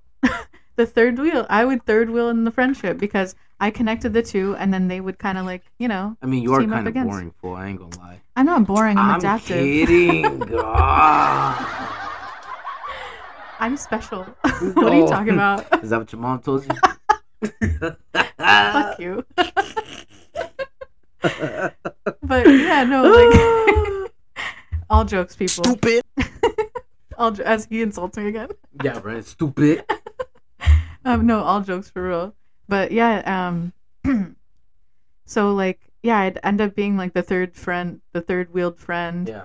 and Yeah, like I just kind of got over that too. It's just like I, I did try and build bridges and stuff, but I did have like some really good friends, and I mean, just a, a little bit throw like taking it back. Uh, Yeah. The last point we made, Um, Back it up, Terry. back it up, Terry. um, I definitely feel like the toxic traits that I have to deal with are the reasons that I my friends like have either toxic relationships I've been in yeah. or my bad communication and stuff that ends up ruining my friendships. It's like because I just let it be what it is. I'm like, oh, they didn't reach out to me. I'm not gonna reach out. Like yeah. it, it sounds terrible, but sometimes like the the way I've dealt with things probably wasn't the best when it came to friends. Like, and I don't know if it's like the bitter like, oh, I was never accepted or whatever talking, but yeah. So pretty much like what you're saying is like you've been like analyzing yourself and like seeing like what And- what traits you have to work on, right? Yeah. No. Yeah. So exactly. like as of right now, as of September 2022, uh-huh. right on this beautiful Sunday, Uh-huh. how much of your of your meter would you say you're toxic? Like out of hundred percent, you know, Out of how ten much, or oh, a hundred or like out of ten? Yeah, let's go. Let's do on that. a scale yeah. of one to ten. on a scale of one to ten, how toxic would you say you're aware of? aware. Oh, Yeah, like of the traits you know you need to work on. You know. Yikes. I mean, I'm 80% aware of what I need to work on. I feel like there's probably some deep, deep stuff that I need to, but there's some bits, like, especially like I said, the deep, big ones that come towards the end are, I think, I think the biggest obstacles. Because I've gone over the insecurities. I've gone over, like, oh, why do I, I, why do I feel this way when someone says this to me? Or why do I react like this when someone's not answering or not doing this? That's all in the past for me. Thank God. Because I used to be a very needy person and like yeah, um, it's just like whoever was around, I confided in them. Mm-hmm. But like when it's when it wasn't there, it's just like going out and trying to find like the validation, you know, elsewhere. It was just it was always like a battle within. Um, but I've What are you? An idiot sandwich. Idiot sandwich what? An idiot sandwich, Chef Ramsay. an idiot sandwich. Dude, when life makes you feel like an idiot sandwich, holy shit, does it hit, man? yeah, Because it's like, dude, what what have I been doing this whole time? Exactly. And like thankfully like I've read some books. I've read a lot of different good books that have helped me identify, you know, different toxic things in my life. Yeah. And then being self-aware I think is probably the strongest also a, str- a really strong um, character to have characteristic to have. Self-awareness is like as soon as you know you're the problem or how you contribute to the problem um it's the first step to fixing it Yeah. obviously. Um, any books I could recommend just off the top of my head? The Oh, Power yeah, of Now. The Power of Now. Really good self awareness book. I still need to get through that one. I'm, I'm march. Uh, well, I will continue to march along on it. I put it down for a little bit, but Uh, that one really helped me be more present because I feel like t- um, I guess traumas live in the body. So coming back to your body and being uh, feeling that breathing and focusing on your breathing and all that really helped me clear out my thoughts. That that's also a thing too is so- toxic cycles of thoughts and things that you, loops that you you uh, pe- like perpetrate in your mind Yeah. that power of now the power of now really digs deep into that root of like negative cycles of thinking and how you are your biggest enemy in that sense and also your biggest savior Mhm. in that way Whoa. whoa Dude, that's that is crazy. Boom. Yeah, because how mic drops. Drop the mic, yeah because kendrick uh, referenced eckhart tolle yeah, that's true. and yeah. But hold on, people. Mhm. We're gonna take a break. little pee break, real quick. okay yeah. We'll be right back. pause So, what I would say my toxic meter today, I would say I'm like, like 17% toxic. And it's not like a, in a bad way. Like, I'll joke about it. Like Mhm. I say, like, my coping mechanism is joking. Hmm So, like, let's just say, like, I see my significant other, like, going through her phone. And she laughs at something like, oh, it's your little boyfriend saying something. Like I'll just say little stupid shit like that, you know, Yeah. just like, instigate things stir the Oh. pot oh, what, what- why do you know all of a sudden about the Lakers, huh? Who Gonna taught cry? you? You know, you're gonna cry. You're gonna cry because someone else taught her. You know. I see. But, Yeah. um, we talked yeah. about this kind of. Yeah, I'll just say just like dumb little things like that. But Mhm. I don't get jealous anymore, mainly because couple like you know maybe five six years ago, I learned that jealousy is actually an insecurity. Mm, So facts. being someone that guards their ego a lot back Mhm. then, I was like, oh well, no, that's a weakness. Can't have that. Mhm. It was a it was it's kind of like an egotistical thing to protect in a Mhm. way, or it's derived from that, but it's good in some sense Mhm. because what was I talking about? Fuck. Excuse your highness. what the hell, man? it's because we we took a smoke break and we, We just did, came uh, back from it. yes, excuse excuse our Ex- highness. ex- Jesus. Today, Junior, Hallelujah. hallelujah. But um, okay. Um you were talking about your uh, 17% yeah, toxic. So yeah, toxic. Pretty much my joking is just my toxic ways. Right. It's like you know, And I feel like you are joking, yeah. Majority of the time is you're joking, and I feel like most people realize that at the end of the day, if they really know you, they'd know that you were just joking. Yeah, be like, oh, oh, I There's like an I was as tall actual as him, human huh? underneath all of that. The- oh, I bet, bet you wish I was as tall as him, huh? Oh, okay, I bet. yeah, it's it's the height, isn't it? Are you being height racist, or how do they say? dude. Now, well, thanks to like TikTok, Yeah, really, a I lot know of, they've height, really lot height- stigmatized it. That's when like the height discrimination really became more prevalent than it was before. I feel like Really that's though. when the short kings we had to unite. You know what I'm saying? yeah, Although it, they do say the average height is like five seven or something like that, or five eight for like a man, I say this which I still find hard to believe. Yeah. I, I say this with a full fist, right? Gosh damn those Gen Zs, fam. Yep. Because I feel like they're the ones that have changed the way that we've totally perceived life. And there seems to be no sign of intelligent life anywhere. Absolutely not, dude. Every one of them of it's that whole this gen. trash. If I could blame anyone, it's this gosh dang new generation. and man, I sound like an old head saying that. Try me, But bitch. Try me though. Come at me and tell me that you're better. I will destroy you with words, as you say. Oh man. But, But- yeah, um, so seventeen percent not toxic. You usually joke to cope. Yeah, I'll just like just say you know just those dumb things, which I feel could equate to like you know seventeen percent of my content. So you You know. say you also have kind of communication things you have to work on in a way. Oh, for sure. Like I've definitely improved, but yeah, I'm nowhere near where I would like to be as far as a communicator and all that. And like my skills to you know be concise and straight to the point, but at the same time work on the delivery. You know, don't make it sound like it's coming from a good place, but I deliver it like an asshole. Yeah. Oops. Yeah. Sorry. You know. So at the ripe age of thirty, Irvin, Yes. would you? I know you've referenced yourself as a rehabilitated city boy. Is this true? Yes. And please explain. Uh, yes, yes, I would say I'm a retired and rehabilitated asshole. um, I used to be a former city boy, but it was only like two Si- instances Define in my life. city life. boy for us, really quick. Uh, a fuck boy, just doing fuck boy behaviors. You know what I'm saying? Just having no respect for the grander scheme of things. Just you know what? Hats off it's- to you. It's your moment to satisfy whatever need you have. So whatever, no, nothing else matters but satisfying your need. hmm Hats off to you to sharing that. Oh, thank you, thank Yeah. you. You know. Bravo. I didn't press that. She did. She did. okay. Pats but- on your back. Um, I could say I had two city boy moments in my life, Mhm. and one of them was I cheated on a girlfriend. Oops. You know, I Mm. was young, I was stupid, and you know, I had very stupid reasons for trying to justify it.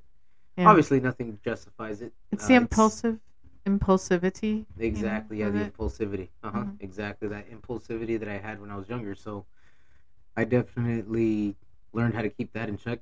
Mhm. um as far as like yeah if we're excuse me if we're gonna be committed to someone then we have to be like all in yeah. no no distractions nothing like that so Mhm. that definitely You're both investing. So exactly but the fact that we didn't um break up after that the Mm-hmm. fact that we were like well let's let's just keep trying to make it work Oh, why no. why why burn the whole yard when we, we can just mend the fence that fence was never mended it was forgiven but it was never forgotten Yeah. it was always you know just spat back up in my face and so Mhm. long story short i just had enough of that so when i decided to end things it was pretty much like, no, if anyone's gonna end things, it's gonna be me.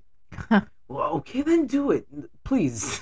Just can you please Just yeah, hear them. end it? No, but see, you didn't choose to end it. You were waiting on them to do it, right? Yes, Because that seemed because easier. I felt like I fucked up that bad. yeah, you didn't I want to was be the surprised asshole that- to. I was surprised that it didn't happen that way. I was like, uh, Hmm.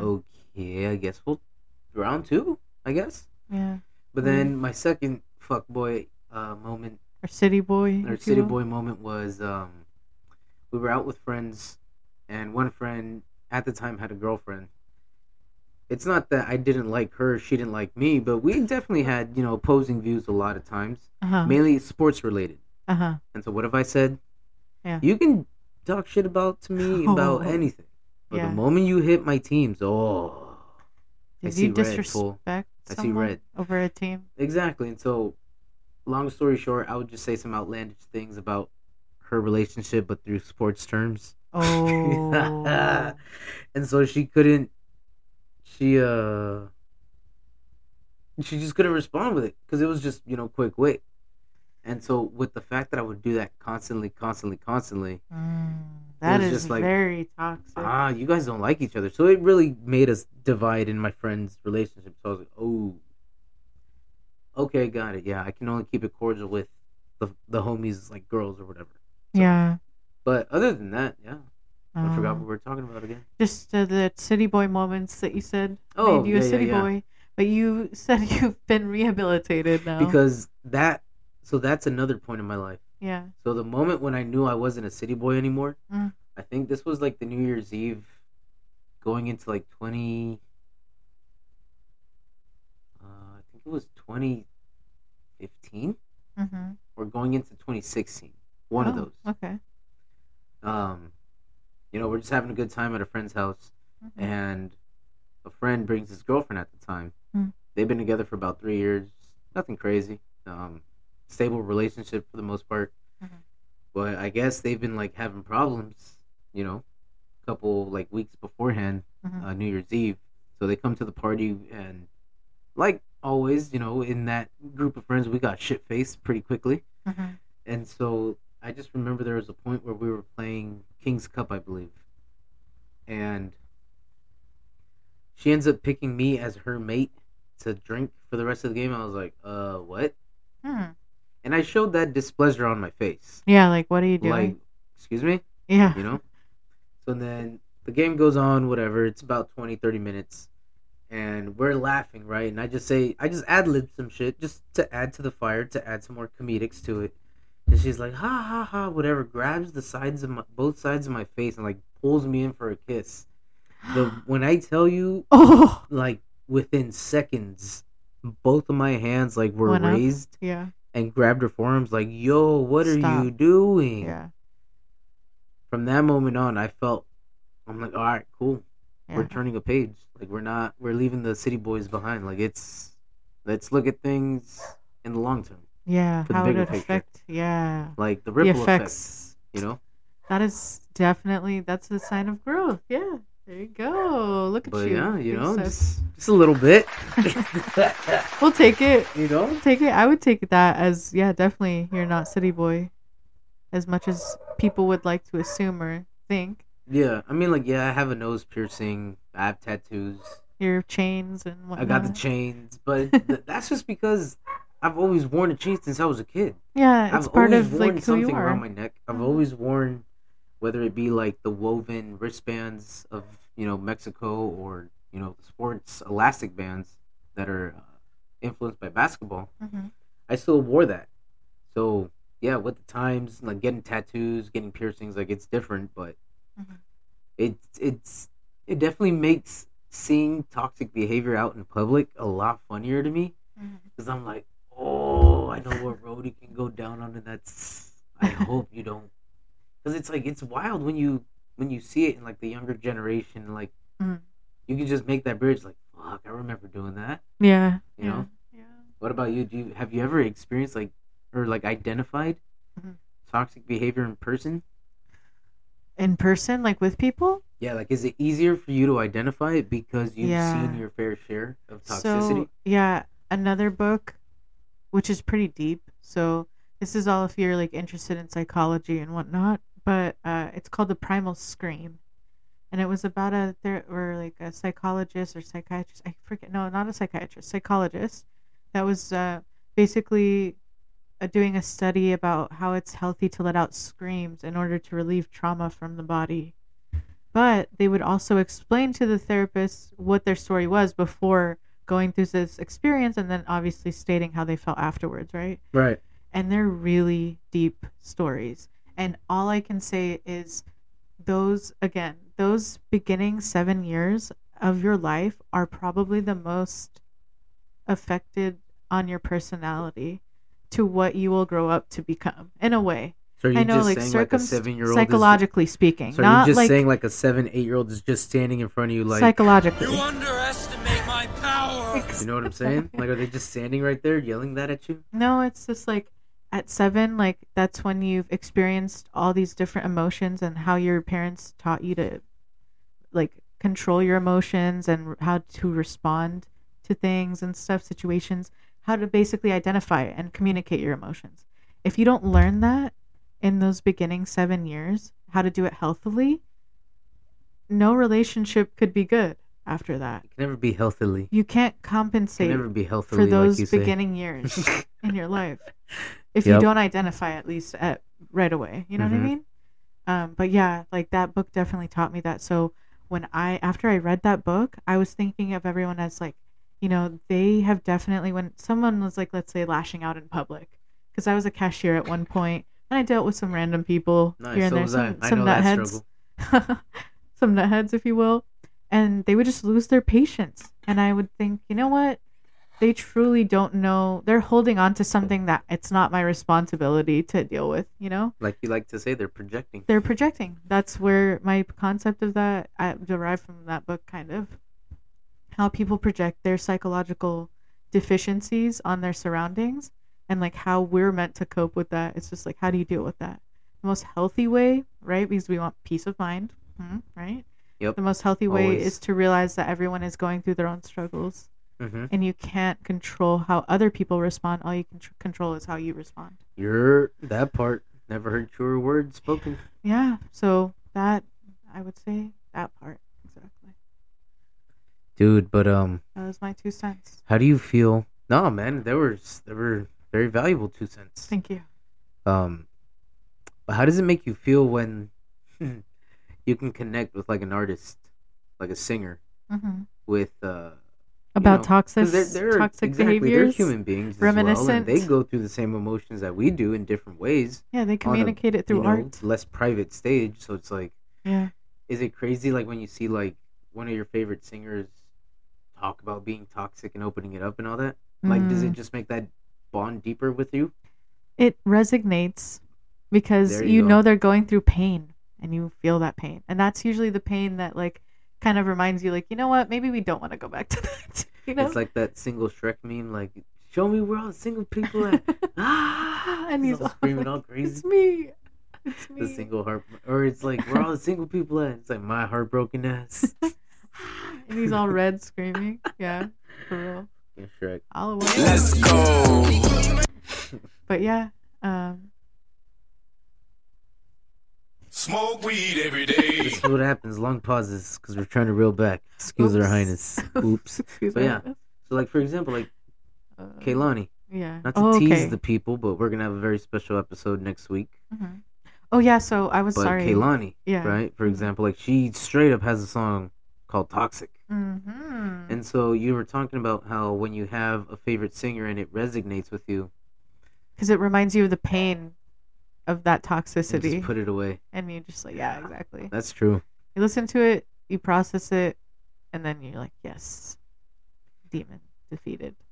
But remember when she so-called cheated on Kyrie Irving? Yes, scandal. That was a whole scandal. That because that up. straight up made her seem like, God damn, Kehlani, you're toxic as hell. Yeah, in the instance You where the woman cheated Exactly. publicly, and that's like not one that you usually hear. But then, what was it like? They ended up. uh with Kyrie and uh, Kehlani's situation when they had their breakup, uh, looks like in 2018, um, there was an interview with Complex uh, says Kyrie Irving issued an apology to Kehlani on Friday night, years after the former couple ended their relationship.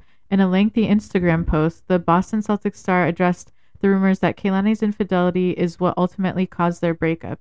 Irving insisted that this wasn't the case and claimed that the singer songwriter did nothing wrong. She did not cheat or intentionally hurt me. She actually did something extremely noble and respectful, he wrote. But the fact that it's still a lingering narrative is really outdated at this point, as I'm hearing about what people are doing to try and intentionally hurt her on my behalf is bullshit. Um, so I thought that was interesting because we had the assumption that she cheated because that's what the media put out there. And they really took that on as like the leading issue to their breakup. But in fact, it was like this issue of cancel culture, right? It's just like they t- they could have been broken up at the time and not publicly stated so, and she had moved on. Maybe that's what made her happy. And so he publicly stated, you know, she did something noble that he he commended her for. That's what I'm assuming. Yeah, that's what makes this. fan bases very passionate, but at the same time very dangerous. Yeah, Because just like how he said that people are attacking her on his behalf is bullshit. Literally, that means his fan base or people that just are like-minded like him hmm are going after Kehlani like you fucking cheater, this and that, worthless, Mhm. whatever the fuck they were saying. Yeah, So yeah, cancel culture for you know if it's used for the good uh purpose of like exposing someone like a Weinstein or anything like that, hey, go for it. Be the best cancel culture you can be. hmm exactly. But when it comes to you know trying to cancel someone just because you're a fan and you don't even know the goddamn details Out of spite. and just because your your person was offended by this person you're gonna go after their livelihood like come on man. exactly. it's a bit it's kind of a punk move Mm-hmm. Um, I feel like cancel culture is like a, it's like a collective toxic behavior that people really feed into because they really just believe what's out there on the media, and usually they're just trying to get that click. You know, they want people to read it, and obviously it's gonna sound a certain way if it's like some type type of scandal that's put against you.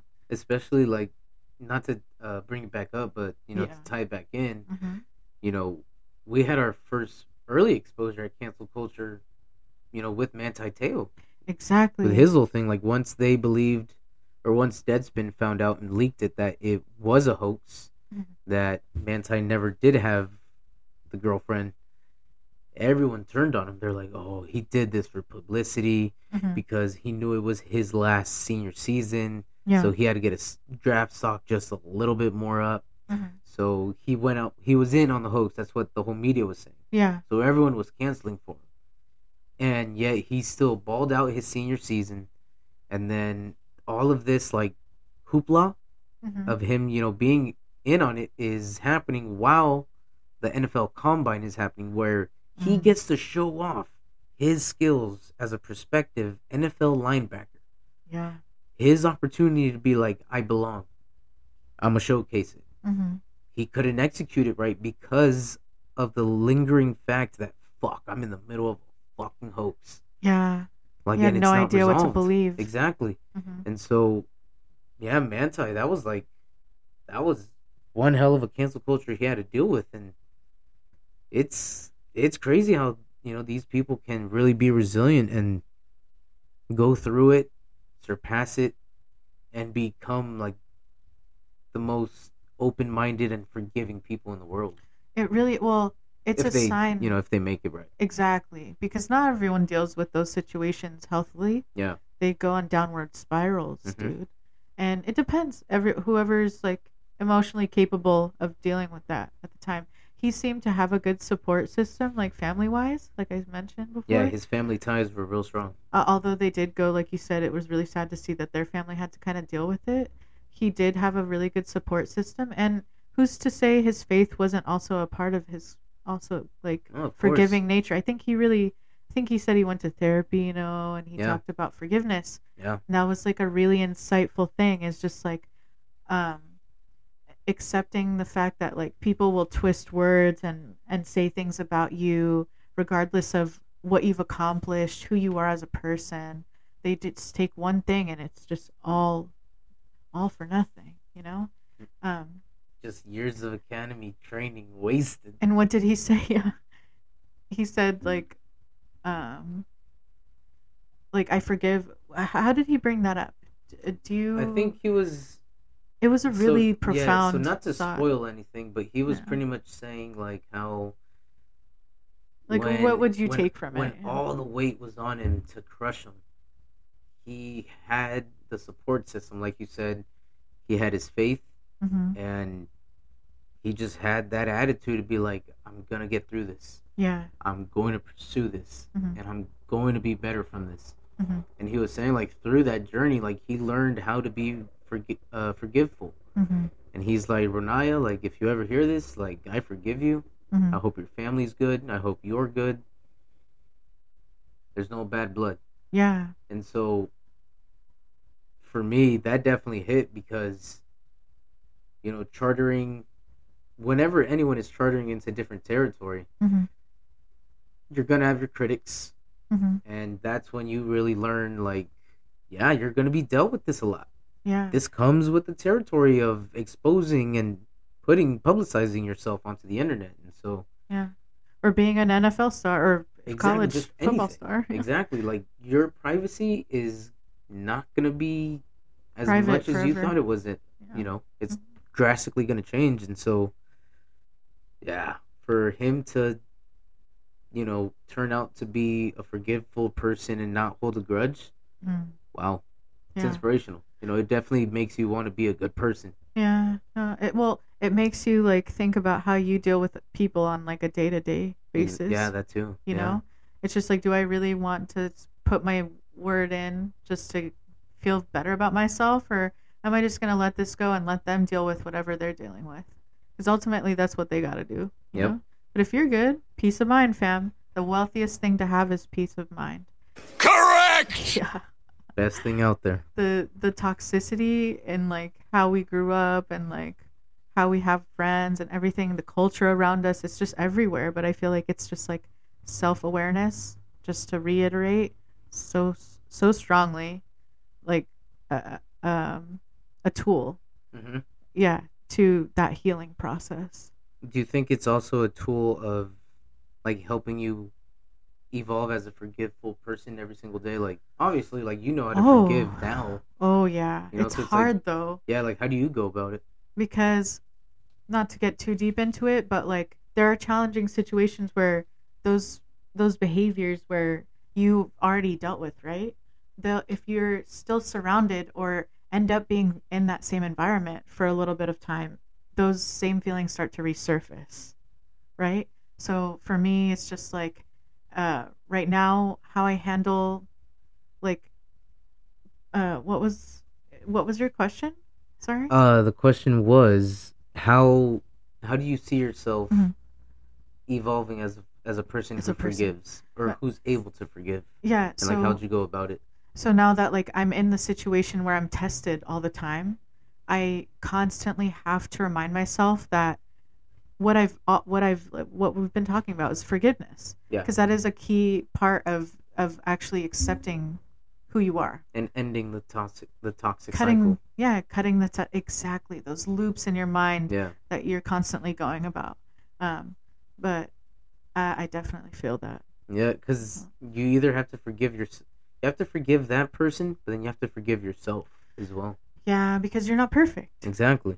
Part of it is accepting that yeah there's definitely no way you can even expect yourself to be perfect. Yeah like for me like i used to hold a lot of grudges as a kid.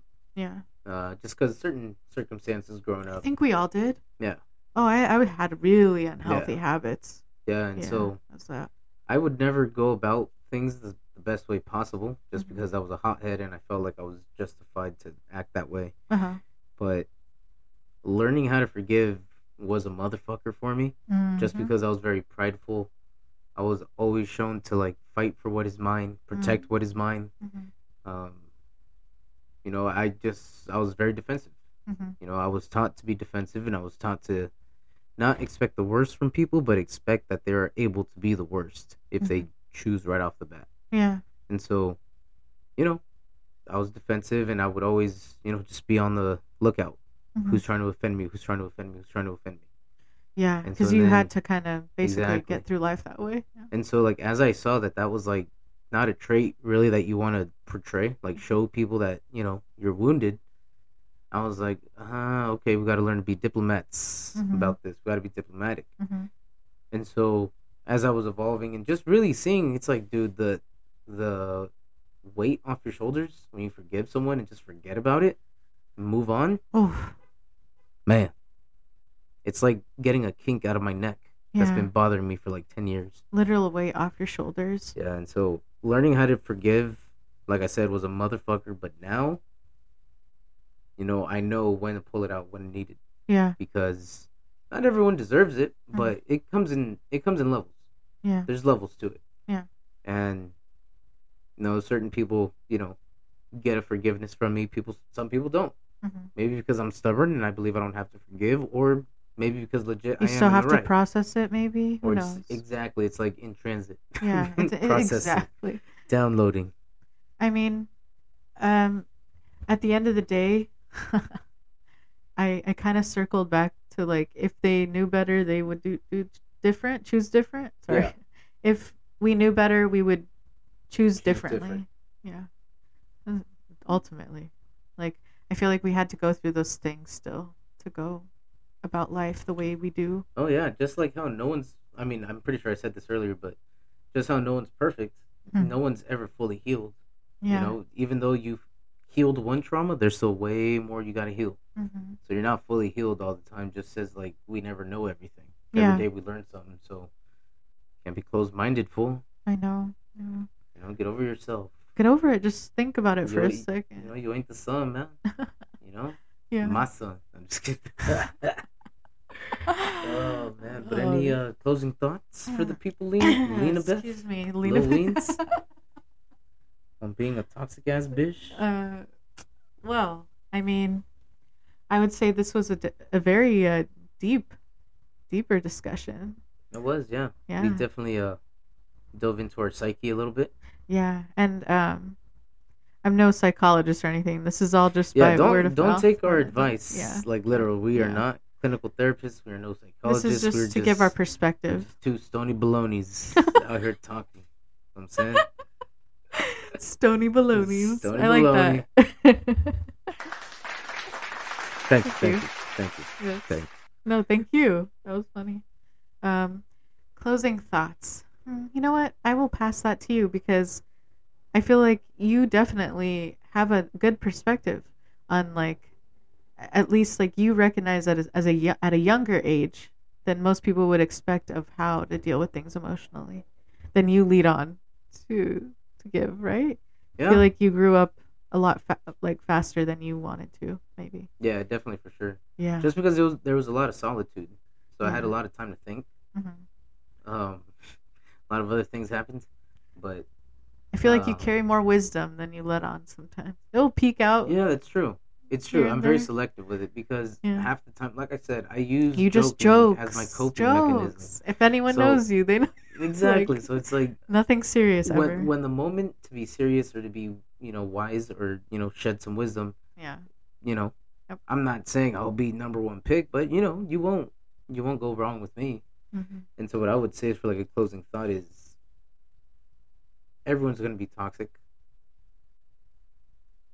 Half of them are going to do it because they're young and impulsive. The other Mhm. half is because they legit just want to make themselves feel better. They want to make themselves feel better by making you feel inferior. Mm. And, you know, that's a fucked up way to make friends, but some people are out there like that. Yeah, let's let's offer some solutions, I guess, from top of the head to some of these things that we kind of like exposed about toxicity from our perspective. Yeah. I guess if anyone to relate to this, would we have anything to say? I know that that was a really good one. It's like how to majority of people are this or that. You said, right? Yeah. So I would say for me, at least now, the way that I identify toxicity, like when I see it, Mhm. like I can just see it. Like if someone's possessive Mhm. over a person or over a specific object, Uh-huh. I'm like, mm, okay, we're gonna, okay. There's a lot of potential buttons that can be pushed on you, Mhm. and you can just flip at any moment. Yeah. Like, you shouldn't assess people, you shouldn't judge them by the cover, but with my job, you know, being a construction worker and, you know, having different personalities every day, Mhm. you know, I kind of have to read their demeanors and judge them off of that to see how you know They how to talk to them and because half of these guys I'm barely lear- I'm barely meeting Mhm. you know, and so still getting to know each other, this and that. Excuse me. But once I see someone that's toxic, you know, I'm just straight up. I just say, you know what? If you want to come here in a bad attitude, Mhm. that's fine with me. But leave that shit at the door. yeah when you're here to work, we're here for eight hours together. Yeah. I- Don't be on an ego trip. Exactly. Yeah. I'm not trying to deal with someone that's so pessimistic like you for eight hours. Mhm. So fix your attitude, man. Because it's like I know I do. Mhm. I know I'm not your cup of tea either, but I feel like I pay attention to what I need to adapt to when I'm around you, and I do that part. Yeah. So let's just let's just make it amicable. So basically, you're saying is that you shouldn't really judge people based off of like the cover, right? But at the end of the day, you kind of want to make sure that everyone around you is on the same page. Exactly. Be aware you're not you're not going to be everyone's cup of tea, just Exactly. like how people Yeah. aren't going to be yours. Yeah. And at that point, just build a bridge as far as like you know what I respect you as a human being. I Mhm. hope you do the same. Other than that, cool. That's all I need. Yeah. I, we both know we're not going to be friends. We're not going to be the best of friends. Yeah. We're here to do a common goal. Let's get right through it amicably. Mm. Move on with our lives. Yeah. Stuff like that. Um, and then for me, I would probably say my like main point is probably like choose choose yourself, right? Your inner peace. Yeah, Your choose peace yourself first. Um, and in that sense that like yes, if you don't want to be like everyone else, you don't have to be. Be who you are. If you don't fit around certain people, trust me, later in life, if you just focus on school, later down the road, your qualities will benefit like so many people, and you will have friends that will relate to you later in Mhm. life That part. really good friends, right? But I think that we value too much of being accepted by others when we don't deal with accepting ourselves. Mm-hmm. So I'd definitely say choose yourself, accept yourself, you know, love yourself, as cheesy as that sounds. Those are, like, Yeah. Um yeah, but that's just like I feel like you you you gain so much more insight on who you are when when you're older, you know? So you're pretty much saying like the people got to love themselves, huh? Yeah, pretty much. and if you think oh, that I'm still holding on, I think that you should go and love yourself. Exactly. Yeah. That's a bop. J Beebs. It's a very bad J Beebs. J Beebs with it. Yeah. yeah, people learn to forgive, man. It's, uh, Forgive and accept. some guys, you know, you might think of it as like, you know, a beta move, but man, hmm just forgive and legit forget. Yeah. That's the key. Yeah. Forgive and legit forget because if you forgive and hold a grudge, you never forgave. Yeah. You're just gonna keep on holding a double the weight. Exactly. So, yeah, man, just forgive people. I think a full circle is like once you heal, the day to day becomes easier. You know, You're- you start, you let go of so much, and then you learn how to let go of it at that time, yes, in that ma'am. spot, in the healthiest way that you can. And peace of mind is like the ultimate goal. Yes. Yes. No, no other words need be said. yeah, not to clap my cheeks. Not to clap my, own cheeks. Mhm. Yep. But in all honesty, Mhm. don't forget to always check out the Instagram. Yes. Excuse our highness pod. Mhm. Every Wednesday, you guys can always count with a brand new episode That's to give right. you guys a little, little extra kink on your hump day. yes. And with that being said, uh, we appreciate you guys again. Thank you guys for listening. We see you all as usual. If you guys have any suggestions, any comments, questions, please hit us up in the DMs on Instagram. Um, you guys know where to find us. Uh, thank you guys again, and we'll see you next time. Woo! Drink your water. Stay hydrated. Drink your water. Yay, yay, yay. Smoke your weed. Drink your water. Smoke your weed. Drink your water. Smoke weed every day. Woo!